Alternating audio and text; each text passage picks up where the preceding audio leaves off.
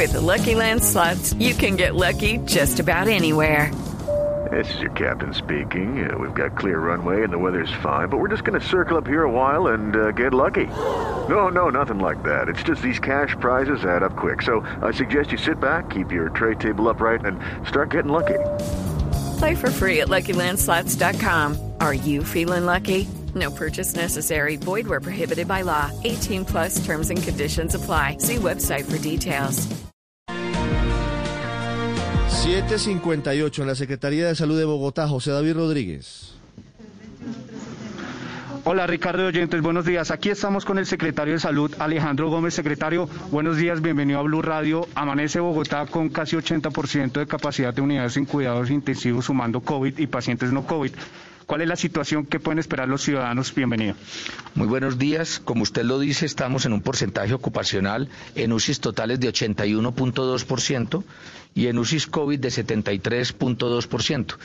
En este momento estábamos reunidos con colegas que trabajan tanto en cuidados intensivos como en urgencias para dar un parte de tranquilidad en el sentido de que, por fortuna, Bogotá cuenta con suficientes recursos para atender a los pacientes que se están presentando y que requieren cuidado de alta complejidad por pacientes COVID. Pero no nos podemos descuidar de cara a los días festivos en los que estamos, al puente que viene del 31 de diciembre, nuestro mensaje y nuestro llamado es a la prudencia, al autocuidado, para que no vamos a saturar más los servicios de urgencias que ya se encuentran debidamente congestionados. Secretario, lo saluda Ricardo Espina. Secretario, buenos días, Ricardo. Hola, buen día, secretario. ¿Cuántas camas disponibles tiene hoy el sistema de salud del distrito para pacientes con COVID? En este momento, y esto varía a toda hora, ¿sí?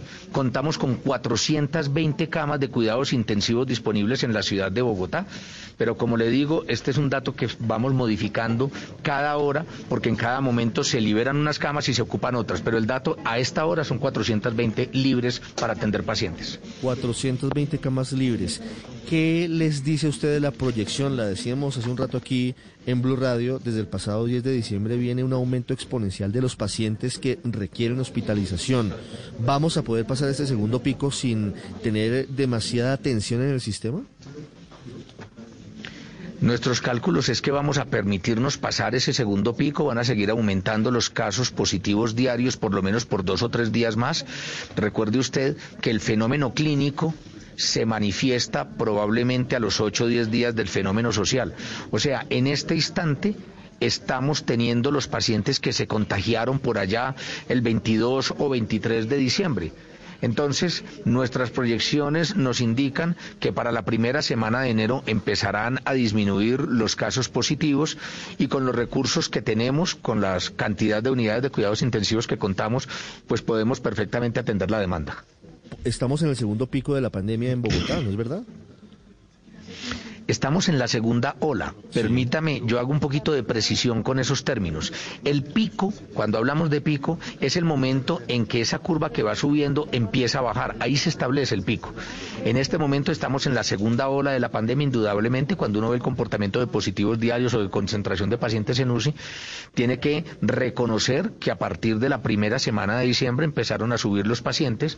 Hoy tenemos en promedio unos 2.200, 2.300 positivos por día, cuando veníamos de un promedio de 1.000 positivos por día en el mes de octubre. De modo que es un hecho que estamos en la segunda ola, esperamos pasar ese pico en los próximos días.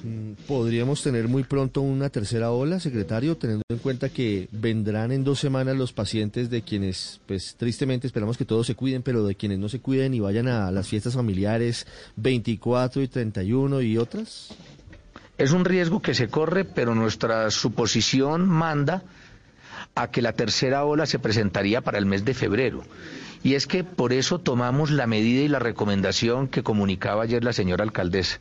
Las personas que salgan a descansar deberían, al volver a Bogotá, conservar un aislamiento en casa durante 8 días. Las personas que hayan ido a otros departamentos, las personas que hayan ido a otros municipios y que desgraciadamente hayan relajado sus medidas de autocuidado, pues deberían quedarse en casa durante 8 días con nuestro mecanismo DAR, detecto, ahí lo reporto, para ver si desarrollan algún tipo de sintomatología o no. Pero sí, es posible que tengamos en próximos meses o en próximos días una tercera ola. Ello va a depender muchísimo del momento en que se inicie la vacunación y de la eficiencia de esta, pero por supuesto que es un fenómeno que cabría esperar. Secretario, ¿han contemplado ustedes, o más bien, en qué momento se podría decretar la alerta roja hospitalaria en Bogotá? Según el protocolo, por encima del 70% de ocupación, pues estamos en la alerta roja. ¿Ustedes han contemplado volver a este tipo de medidas para evitar que la gente use servicios médicos básicos, digamos, aplacen cirugías y demás tratamientos no relacionados con COVID? Esas medidas ya se tomaron. En este momento Bogotá en su red hospitalaria tiene una alerta naranja y las medidas de posponer hasta el mes de enero todos los procedimientos de carácter electivo que requieran sedación, que requieran anestesia general, etcétera, ya se tomaron. De modo que con las actuales condiciones no vemos la necesidad de hacerlo, estamos en alerta naranja, la suspensión de los procedimientos electivos es una instrucción que ya se dio, y la de ahorrar en términos de insumos, de talento humano y de medicamentos es un mecanismo que ya se implementó. Sí, secretario, una última pregunta. ¿Cuántas personas se proyecta que serán vacunadas contra el COVID-19 en Bogotá y cuándo comenzará la vacunación? Esa es una pregunta que vamos a dilucidar a partir de la reunión que tenemos hoy con el equipo del Ministerio de Salud. En cualquier caso, nosotros pensamos que a la ciudad de Bogotá deberán llegar entre el 15% y el 30% de las dosis de vacuna que lleguen a Colombia.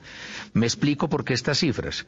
El piso del 15% sería el mínimo, porque las personas que vivimos en Bogotá representamos el 15% de la población del país, de modo que poblacionalmente sería lo mínimo que nos correspondería.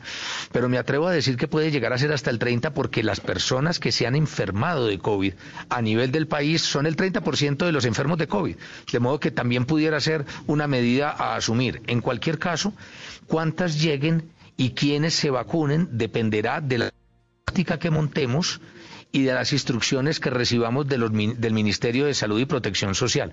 Estamos esperando que las primeras dosis lleguen en el mes de febrero y por ende que empecemos la vacunación en Bogotá en el mes de febrero. En febrero comenzará la vacunación en Bogotá, según nos dice hasta ahora el secretario de Salud, Alejandro Gómez. Secretario, ha sido usted muy amable, le deseo un feliz año. Un feliz año para usted, un abrazo grande y muchas gracias. Abrazo, secretario, 8:05. Lucky Land Casino, asking people, what's the weirdest place you've gotten lucky? Lucky? In line at the deli, I guess? Aha, in my dentist's office. More than once, actually. Do I have to say? Yes, you do. In the car, before my kids' PTA meeting. Really? Yes. Excuse me, what's the weirdest place you've gotten lucky? I never win and tell. Well, there you have it. You can get lucky anywhere, playing at LuckyLandSlots.com. Play for free right now. Are you feeling lucky? No purchase necessary. Void where prohibited by law. 18+. Terms and conditions apply. See website for details.